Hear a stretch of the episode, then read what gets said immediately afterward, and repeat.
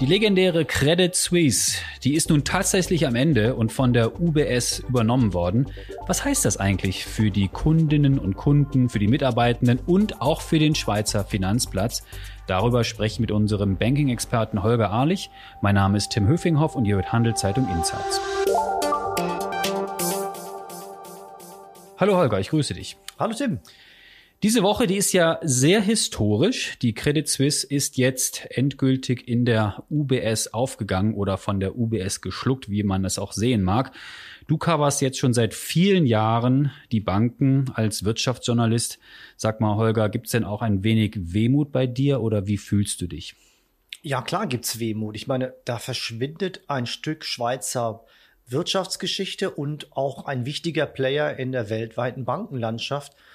Und für uns wird der, Stück ein, der Job ein Stück weit langweiliger, weil wir einfach eine Großbank weniger zu covern haben, die immer gut für Geschichten war.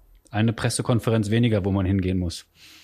Ja, aber die waren auch interessant. Also die vermisse ich dann eher. Okay. Ja, ich muss ja auch sagen, ich cover jetzt keine Banken und muss sagen, es ist doch ein sehr seltsames Gefühl. Die Credit Suisse, eine weltweit bekannte Marke. Jetzt ist die plötzlich weg. Gut, das Logo wird noch lange Zeit zu sehen sein. Nach all den Jahren, äh, du hast es gesagt, Wirts Schweizer Wirtschaftsgeschichte ist da äh, betroffen. Ähm, aber es war natürlich auch ein sehr starker und bekannter, stolzer Player am Schweizer Bankenplatz. Also das hatte wirklich, kannte ja jeder weltweit. Ja, unbedingt. Und äh, es war ja auch international. Ich meine, ich war ja, bevor ich in der Schweiz war, äh, äh in Frankreich und dann vor in Deutschland. Das war eine Bank, die man immer auch im Blick hatte. Und sie galt beispielsweise als ein scharfer Konkurrent der Deutschen Bank, weil beide beispielsweise im Geschäft mit äh, Rentenhandel und Kapitalmarkttransaktionen und Fusion und Übernahmen äh, äh, immer äh, ähm, sich das Leben gegenseitig schwer machten. Und das war schon ein spannendes Rennen und ein wichtiger Player, gar keine Frage. Diese Folge wird von Schroders Schweiz präsentiert. Schroders ist einer der ersten Vermögensverwalter, der in seinen Portfolios auch Naturrisiken berücksichtigt. Was der Schutz unserer Natur mit Geldanlage zu tun hat, erfahren Sie auf schroders.ch. Holger, dann ging es dann doch im Frühjahr, im März plötzlich ganz schnell. Wir wussten schon seit einigen Wochen und Monaten zuvor, es läuft nicht ideal mit der Credit Suisse, aber dass es dann plötzlich so schnell abwärts ging, damit haben wir alle nicht gerechnet, oder? Nein, ich muss auch sagen, da war ich auch, glaube ich, selber blauäugig. Ich habe diese Woche vom 15. März das ging ja los damals mit dem Zusammenbruch der US-Banken, die Silicon Valley Bank, das war eine Regionalbank, das hatte mit der CS eigentlich nichts zu tun. Aber dann ging dieses Play wieder los, was wir schon aus der Euro-Krise kannte. Who's next? Wer ist die nächste Institution, die wackelt? Und da geriet die CS dann einfach ins Visier. Aber da es immer hieß, und das haben ja auch die Verantwortlichen immer gesagt, dass die Bank gut Kapital hat und auch Liquidität noch genug hatte, hatte ich wirklich nicht geglaubt, dass es wirklich so weit kam und war dann auch, muss ich sagen, und das war auch sicherlich ein Fehler von mir, eine Fehleinschätzung, dass es dann so weit kam, dass die Bank ja gerettet werden musste durch eine Notübernahme durch die UBS. Das hat mich selber, muss ich zugeben, auch überrascht. Ja, bevor wir gleich ähm, im Detail nochmal darüber sprechen, vielleicht warum es dazu gekommen ist und wer vielleicht auch schuld ist und wie es weitergeht, möchte ich nochmal einen Schritt zurückgehen. Ähm, wie lange hat es eigentlich diese Credit Suisse gegeben? Sie ist ja eine, eine sehr alte Bank. Erzähl uns ein bisschen was über die Historie, über die Gründung und die Bedeutung und vielleicht auch Highlights aus, aus der langen Geschichte der Credit Suisse, die jetzt zu Ende geht. Tja, Tim, also das würde schon einen eigenen Podcast tragen. Ich versuche das möglich mal im absoluten Zeitraffer. Die Bank wäre jetzt 167 Jahre alt geworden und bekannt natürlich von dem berühmten Alfred Escher mitgegründet worden.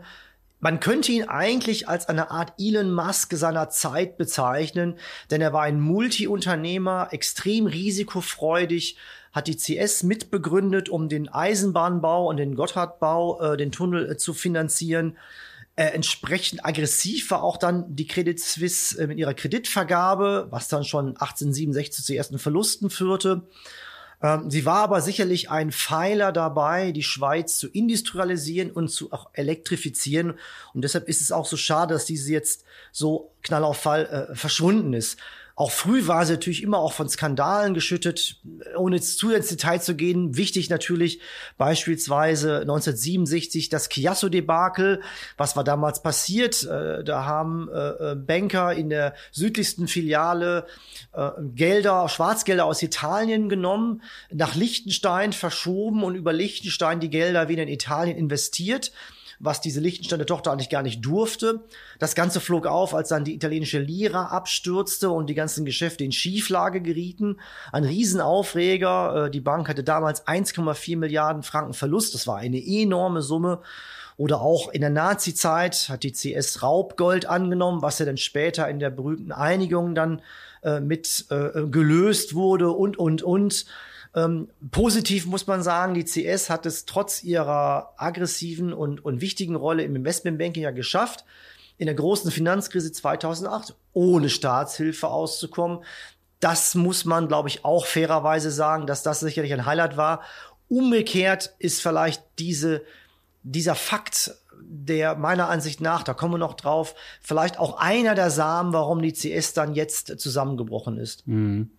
Was waren sonst noch Highlights in der CS-Geschichte? Ähm, es gab ja viel, auch viele bewegende Momente. Äh, Gibt es da noch mehr, die du uns erzählen kannst? Ja, also die CS war ja äh, mitbeteiligt an der Gründung vieler heute noch existierender Unternehmen. Ich denke da an die Rentenanstalt, die heute unter Swiss Life firmiert. Auch die Swiss Re hat ihre Ursprünge im Connex mit der Credit Suisse. Deshalb waren beide Häuser auch personell immer eng miteinander bis in die jüngeren Vergangenheit verflochten, wie beispielsweise durch den berühmten Walter Kielholz. Auch bei der Helvetia war der Gründung war die CS mit beteiligt und das macht einfach deutlich, dass diese Bank eben für die Wirtschaft der modernen Schweiz eine überragende Bedeutung hatte. Und gerade für den Finanzplatz Zürich, sie galt ja immer als Züricher Kind, äh, aber darüber ist auch schon geschrieben worden, am Ende ist die Bank dann sehr international geworden und der Züricher Filz auf der einen Seite oder man kann sagen, das Züricher Establishment hat den Zugriff ein bisschen verloren und vielleicht ist das auch einer der Gründe, warum dann die, die Bank einfach äh, im sehenden Auges in, in die Katastrophe schlitterte, weil sich niemand mehr so richtig um sie kümmerte. Holger, bevor wir weiter über den Zusammenbruch der Credit Suisse reden und welche Folgen es für Zürich und Umgebung hatte, du bist ja mit deinem Team hier bei der Handelszeitung jede Woche auch in Sachen Banking, Newsletter für die Handelszeitung unterwegs. Sag doch mal kurz, was ihr da macht und wie man den abonnieren kann. Ja, den Newsletter kann man abonnieren über handelszeitung.ch slash banking. Äh, meine Kollegen wie äh, Michi Heim, Peter Rohner, äh, Markus Diemeyer und auch Stefan Barmettler wir schreiben äh, regelmäßig über alles, was die Schweizer Bankenszene interessiert, Personalwechsel, Strategieänderungen etc. Das äh, verpacken wir zweimal die Woche in einen äh, Newsletter, äh, der auch jeweils mit einem Editorial versehen ist, einen aktuellen Kommentar.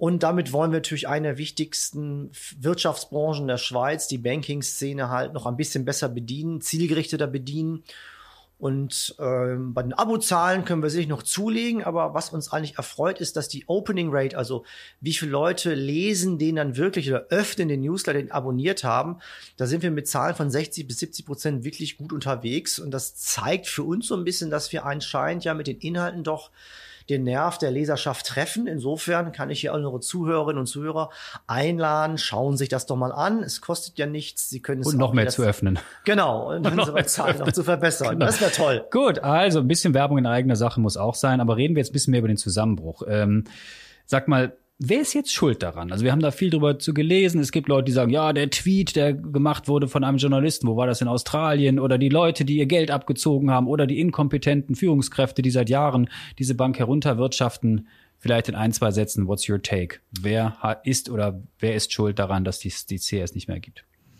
Das ist eine einfache Frage, auf die es leider keine einfache Antwort gibt. Ach, ich will es trotzdem versuchen. Nein, ich rede mich hier nicht raus. Klar, es hat mehrere Ursachen. Das eine ist sicherlich falsches Personal, falsches Spitzenpersonal über Jahre, äh, dass die Bank in die falsche Richtung äh, gesteuert hat. Ich glaube, man kann es nicht alles nur dem berühmten Urs Rohne anlasten, auch wenn er natürlich auch seinen Teil der Verantwortung dafür trägt. Das zum einen. Das zweite ist äh, die späte Strategiewende. Ich hatte es eben gesagt, die CS musste damals in der Finanzkrise, anders als die UBS, nicht gerettet werden. Äh, ähm, das war vielleicht, wenn man so will, der Anfang vom Ende. Warum? weil die CS eben glaubte, äh, wir haben das jetzt geschafft, uns kann keiner mehr was, andere liegen am Boden und jetzt können wir im Investmentbanking richtig Gas geben. Das Problem war, dann kamen halt die Regulierer und haben bestimmte Geschäfte, äh, ohne zu technisch zu werden, bestimmte Geschäfte wurden von, wurden sehr teuer, dass man sie machen musste.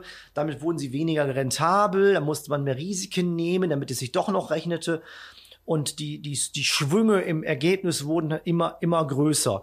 Und damit hat man so ein bisschen die Wende verpasst, aus den riskanten Bereichen rechtzeitig auszusteigen, so wie die UBS das 2012 gemacht hat. Und ein wichtiger Grund, und der ist ein wenig zu fassen, aber da sind wir beim Spitzenpersonal, ist eben diese Kulturfrage. Die Stärke der CS wurde am Ende auch ihr Verhängnis. Warum? Wie eben erklärt, war historisch die Bank immer sehr ja, aggressiv ist vielleicht negativ besetzt, dynamisch. Das ist eigentlich positiv. Sie war risikofreudig. Sonst hätte man das alles damals nicht machen können. Aber das ist ja am Ende zum Verhängnis geworden, weil sie die Risiken, die sie eingegangen ist, hatte sie nicht mehr unter Kontrolle. Da gibt's ja zig Beispiele dafür. Beispiel Archegos. Was war ein Hedgefonds? Äh, der auf wenige Medienwerte gesetzt hat, riesige Wetten darauf abgeschlossen hat. Alle großen Banken, auch die UBS waren dabei. UBS hat, glaube ich, um die 800 Millionen da in den Sand gesetzt, als das Ding zusammengebrochen ist. Aber die CS eben über 5 Milliarden. Deutlich mehr als die Amerikaner. Die haben fast die ganze Bank da verzockt. Und das ist eben ein Zeichen dafür, dass man die Risiken nicht im Griff hatte, dass auch die Kultur nicht da war, äh, ähm, dass man solche Dinge einfach nicht macht mir hat mal ein Banker gesagt, man kann gutes Benehmen nicht herbeiregulieren. Dazu braucht es Vorbilder und dazu braucht es äh, äh, gutes Tun. Und dass das gelingen kann, zeigt ja nicht die UBS. Blenden wir zurück, ähm, als damals Amotti und Axel Weber die Führung übernommen hatten, war die UBS die Skandalnudel. Sie war bei den Zinsmanipulationen dabei. Sie war bei den Devisenmanipulationen dabei. Es hat alles Milliarden gekostet, Steuerschwarzgeschäfte und, und, und. Aber als beide dann kamen und sagten, no tolerance, das ist jetzt vorbei, danach war kam nichts Großes mehr danach. Alles Altlasten, Paris, Nachdem man sehr viele Bußen gezahlt hat. Genau, aber sie haben durchgegriffen und the tone from the top war, wir wollen das nicht. Mm, mm. Und dazu im Unterschied eben Urs Rohner, Entschuldigung, jetzt muss ich doch noch mal auf ihn eingehen, 2014, auch die CS musste dann ja 2,4 Milliarden zahlen im US-Steuerstreit. Niemand übernahm die Verantwortung. Urs Rona sagte, ich war damals nicht in charge. Das war formal richtig. Aber als Präsident hat er trotzdem eine politische Verantwortung. Und er sagt ja diesen berühmt gewordenen Satz im Schweizer Radio. Für was mein Fall angeht, habe ich und mein CEO haben wir eine weiße Weste. Und das war the tone from the top. Wir sind nicht schuld. Und das setzt sich natürlich auch bei den Bankern dann fest, dass sie sagen, ja gut, wenn der Präsident für nichts schuld ist bei so einem Desaster, dann können wir ja auch hier richtig Gas geben und ich sehe zu, dass wir nicht erwischt werden und die Schuld bei anderen abgeladen wird. Und der große Knall, der dann im Frühjahr kam dieses Jahres, wir haben es bereits erwähnt, dann haben ja auch die Aufsichtsbehörden und die Regierungen äh, nicht nur in der Schweiz massiv Druck ausgeübt, ähm, dass die UBS schnell die Credit Suisse übernimmt.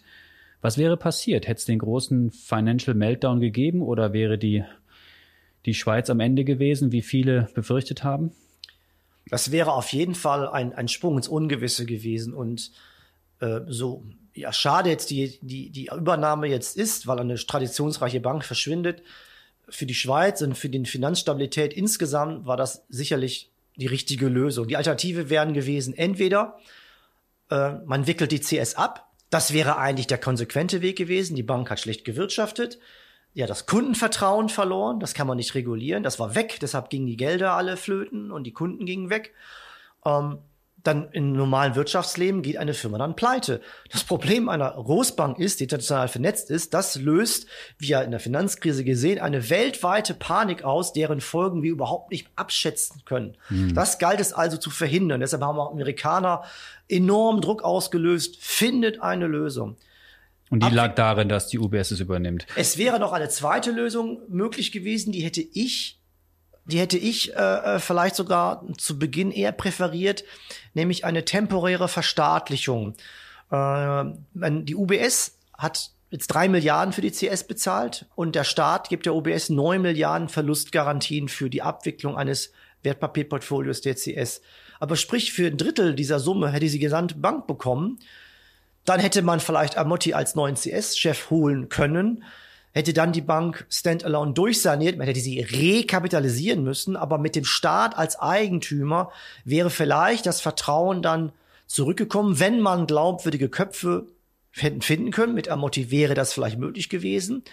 Ist natürlich für den Staat ein riesen finanzielles Risiko und gerade eine FDP-Finanzministerin, eine Verstaatlichung steht ideell quer im Raum. Also hat man eine private Lösung gefunden, die wahrscheinlich am Ende dann die bessere ist, denn die UBS wird das gut hinkriegen. Es wird ein paar Jahre dauern, aber die kriegen das hin, da bin ich ziemlich sicher. Genau, es gab viel Streit darum, was die bessere Lösung hätte sein sollen. Reden wir ein bisschen darüber, ähm, wie es jetzt weitergeht. Ähm, was wird jetzt anders sein? Also fangen wir mit den Kunden mal an, den Kundinnen. Also ich habe jetzt schon auch gelesen, eure Berichterstattung, die Konten werden behalten, äh, die, die Hypotheken, die werden weiter äh, bedient, hoffentlich von denjenigen, die eine haben. Und äh, da steht dann wahrscheinlich ein anderer Name drüber. Die Aktie, ja, die äh, wird umgetauscht. Was sind genau. so die größten also fangen wir mit der Aktie an, die ist jetzt, die ist jetzt dekotiert, die ist jetzt von der Börse genommen, der Umtausch ist gemacht, die äh, ähm, wird, jetzt, wird jetzt von der Börse genommen. Ähm, für die Kunden ändert sich erst einmal nichts, denn ähm, verschwunden ist ja nur formal die Holding-Gesellschaft, die CS äh, Holding AG, die jetzt auf die UBS Group AG übergegangen ist. Die CSAG, also die operative Tochter, die das Bankgeschäft betreibt, mit den anderen operativen Bankgesellschaften, die bleiben, die sind jetzt quasi unter die UBS drunter gehängt. Sprich, ich als Kontoinhaber oder eine Hypotheknehmer, eine CS-Hypothek, ändert sich nichts. Die Kontonummer bleibt, ich bediene weiter. In, wahrscheinlich wird auch am Anfang der Rate der selber bleiben, weil die Integration wird jetzt ein paar Jahre dauern. Da mussten also Leute erstmal nichts, erstmal jetzt nichts machen. Und in Sache Aktie, das klingt jetzt alles so schön nett, aber ich meine, wenn ich in den letzten Jahren CS-Aktien gehabt hätte, brutaler Niedergang.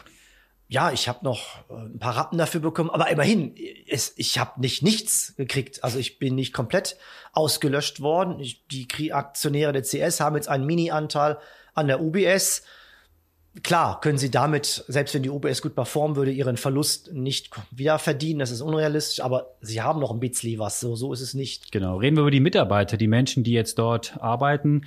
Ich lese, dass viele auch schon von sich gekündigt haben oder darauf warten, ja, leider warten müssen, dass sie dann eben nicht mehr in der neuen äh, Formation auftreten können. Ähm, mit wie vielen Entlassungen müssen wir da rechnen? Das ist jetzt Stand heute sehr schwer zu sagen. Warum? Weil noch nicht ganz klar ist, wie die Integration läuft. Ähm, die großen Einschnitte wird es sicherlich im Investmentbanking geben. Das wird ziemlich rassig gehen, denn das will die UBS eigentlich so in der Form überhaupt nicht haben. Der große Block hier natürlich ist die Credit Suisse Schweiz. Und da gibt es, wie du ja weißt und wie wir lesen konnten, großen Druck seitens der Politik, dass man eine irgendwie geartete Credit Suisse Schweiz am Leben lässt. Ich bin da sehr skeptisch, ob das Sinn macht. Das will ich jetzt nicht weiter vertiefen. Aber die Entscheidung, Motti hat gesagt, was er mit der CS Schweiz macht, die ist noch offen, die ist auch wirklich offen. Ähm, er selber würde am liebsten komplett integrieren, aber man überlegt, ob es noch irgendwelche Alternativen gibt, ob man Brandbereiche oder eine kleine CS Schweiz doch noch pro forma selbstständig lässt. Und davon ist natürlich dann abhängig, wie viel Jobs dann verloren gehen. Wir sprechen schon über Tausende. Auf jeden Fall. Also die Bank hat ja gesagt, dass sie ungefähr sechs Milliarden äh, Dollar über äh, Personaleinsparungen einsparen will über die nächsten drei bis fünf Jahre. Rechnet man das mal auf 200.000 Kosten pro Arbeitsplatz um, das durch weltweit gerechnet, kommt man so auf eine Zahl von bis zu 30.000. Aber es gibt zwei wichtige Dinge. Das heißt jetzt auf keinen Fall, dass jetzt 30.000 Entlassungen anstehen. A, viele sind schon weg. B, wir wissen nicht, was mit CS Schweiz passiert. Und vor allen Dingen, es gibt ja auch eine natürliche Fluktuation über Verrentung, Pensionierung etc. Das alles wird das dämpfen. Ähm, und das Ganze wird eben über Jahre dauern. Also wird der wahre Abbau über Kündigung wird deutlich kleiner ausfallen. Und ob es wirklich 30.000 Stellen sind, wissen wir nicht. Aber ja, es wird einen harten Stellenabbau geben. Und ja, Top es werden tausende Stellen sein. Und in der Top-Etage haben sich die ehemaligen CS-Führungskräfte jetzt in der neuen Formation aufstellen können und wechseln nur das Haus. Ich lese, dass der Chefjurist gehen muss, der Finanzchef äh, wahrscheinlich dann auch. Ähm, wie ist das? Wie ist das mit der Vermögensverwaltung? Wer zieht dann rüber zu UBS oder sind alle, die bisher Verantwortung hatten bei der CS, jetzt auch ihren Job los? Nein, nicht alle. Das, das, das gibt auch keinen Grund. Es gibt ja ein paar äh, Geschäftsleitungsmitglieder. Ich denke an die, an die äh, äh McDonough, die von der Bank of Ireland kam, die war da Chefin, die war COO der Credit Suisse, kam erst vor kurzem zur Bank, die ist weiterhin da. Äh, es gibt ein paar prominente Abgänge, die offiziell äh, sich entschieden haben zu gehen. Das ist ja die übliche Formulierung in solchen Fällen, wie eben der sehr streitbare und selbstbewusste Chefjurist Markus Diethelm, der Finanzchef äh, Dixit, der von der Deutschen Bank kam, ist jetzt auch weg.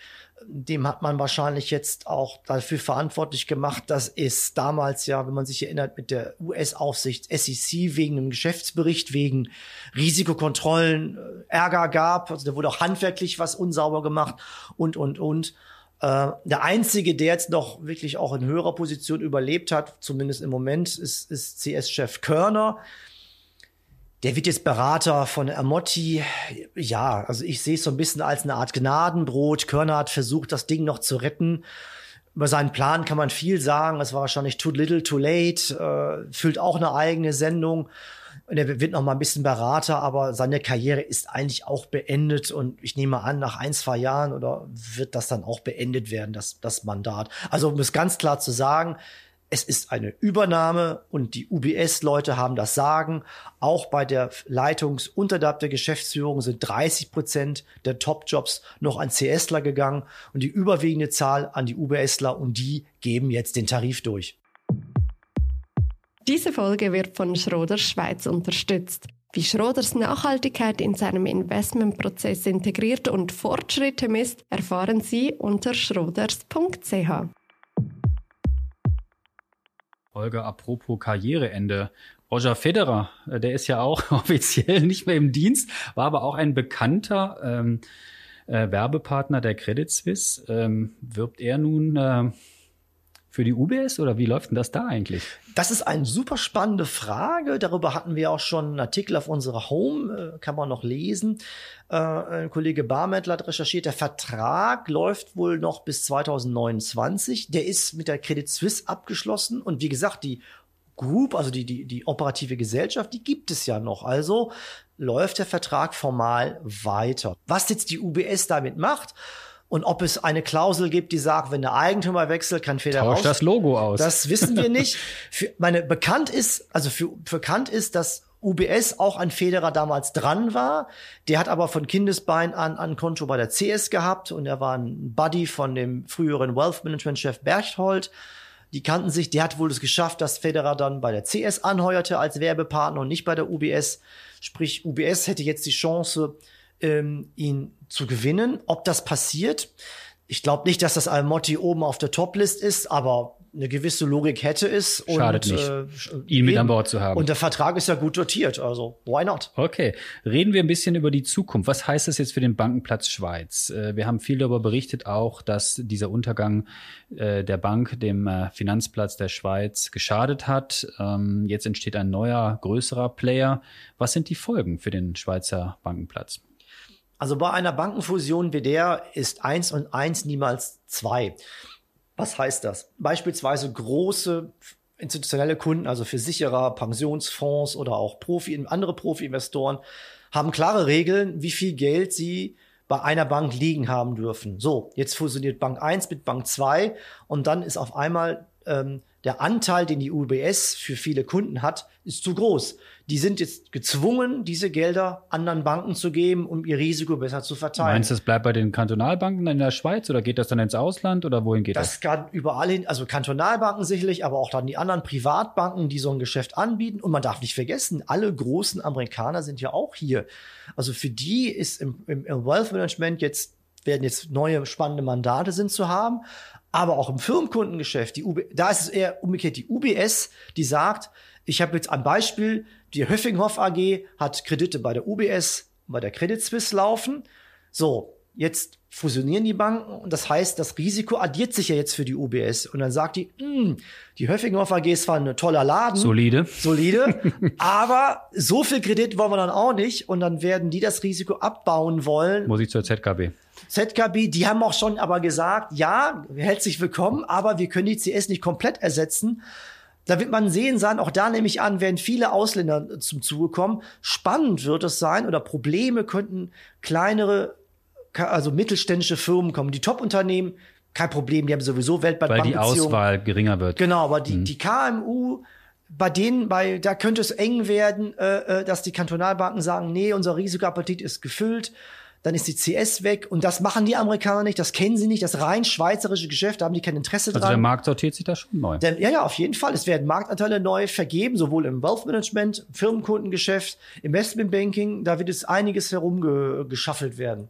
Zum Schluss noch die Politik. Äh, die PUC ist im Dienst sozusagen. Was macht die jetzt und gibt es dann noch Störfeuer aus der Politik oder wird der Prozess, den wir ihn bisher gesehen haben, so weiterlaufen und äh, alles wie geplant ablaufen, dass die CS in die UBS übergeht und wir mit den von dir beschriebenen Folgen dann äh, weiterleben müssen. Also ich finde es gut, dass es jetzt eine Untersuchungskommission gibt, die ja ziemlich harte Mittel auch ergreifen kann.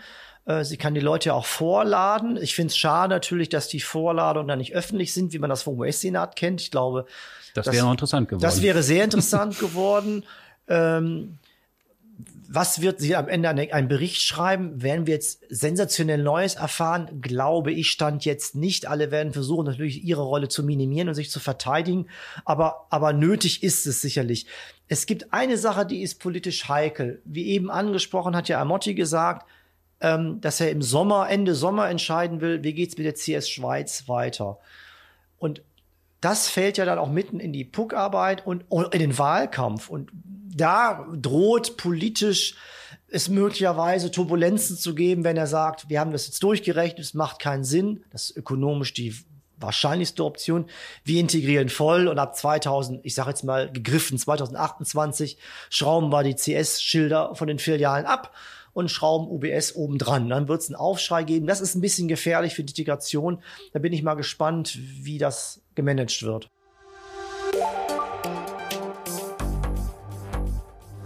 Holger, ganz herzlichen Dank für deine Insights. Ich sehe schon, die Themen in Sachen UBS und CS und anderer Banken und den Finanzplatz, die werden euch für euren Banking-Newsletter bei der Handelszeitung nicht ausgehen. Und an euch, die uns zuhören, was ist eigentlich eure Meinung zum Thema Banking in der Schweiz? Habt ihr sonst auch Inputs, Themenideen für unseren Podcast? Dann schreibt uns doch an podcast.handelszeitung.ch. Ich sage es nochmal, podcast.handelszeitung.ch. Wir freuen uns über eure Rückmeldungen. Natürlich auch, wenn ihr uns abonniert, sei es bei Spotify, Apple oder wo auch immer ihr uns zuhört. Danke nochmal, Holger, dir fürs Kommen und bis zum nächsten Mal. Ciao. Danke dir, Tim. Ciao.